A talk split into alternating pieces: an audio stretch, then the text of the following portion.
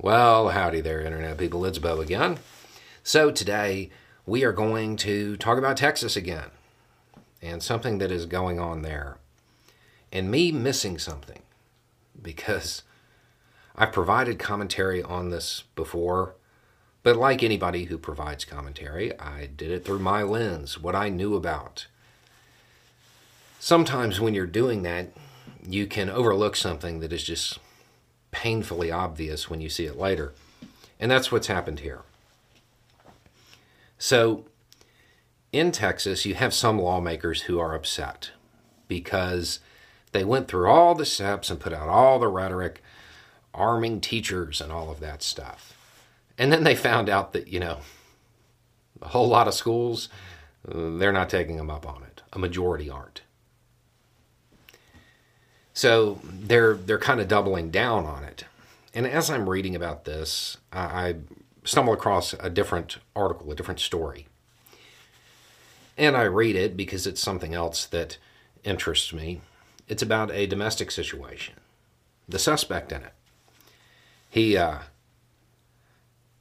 he had an altercation with his wife. Then he went into their sleeping son's room and shot him. And then he shot their stepdaughter.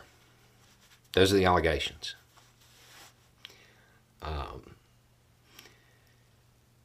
he's a teacher. He's a science teacher in Texas.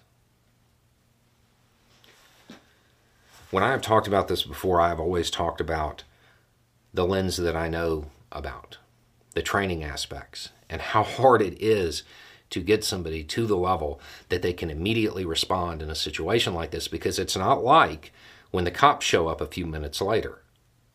It's right then in the moment. The level of training it takes to get somebody to that point is immense. It's it's a lot. Another thing that I have talked about a lot on this channel is how there is a huge link between DV histories and mass incidents. You know, that kind of violence is a uh, really good indicator of future violence. But I, I think, like a whole lot of people, look at teachers as the people who, in some cases, literally shield the kids. Never really considered them a threat. But at the end of the day, teachers are people. They're flawed, just like anybody else. And a percentage of them will have that history. Um, and with these policies in effect, there is nothing that will stop them from bringing a weapon to work right? In fact, the lawmakers want them to. It's wild.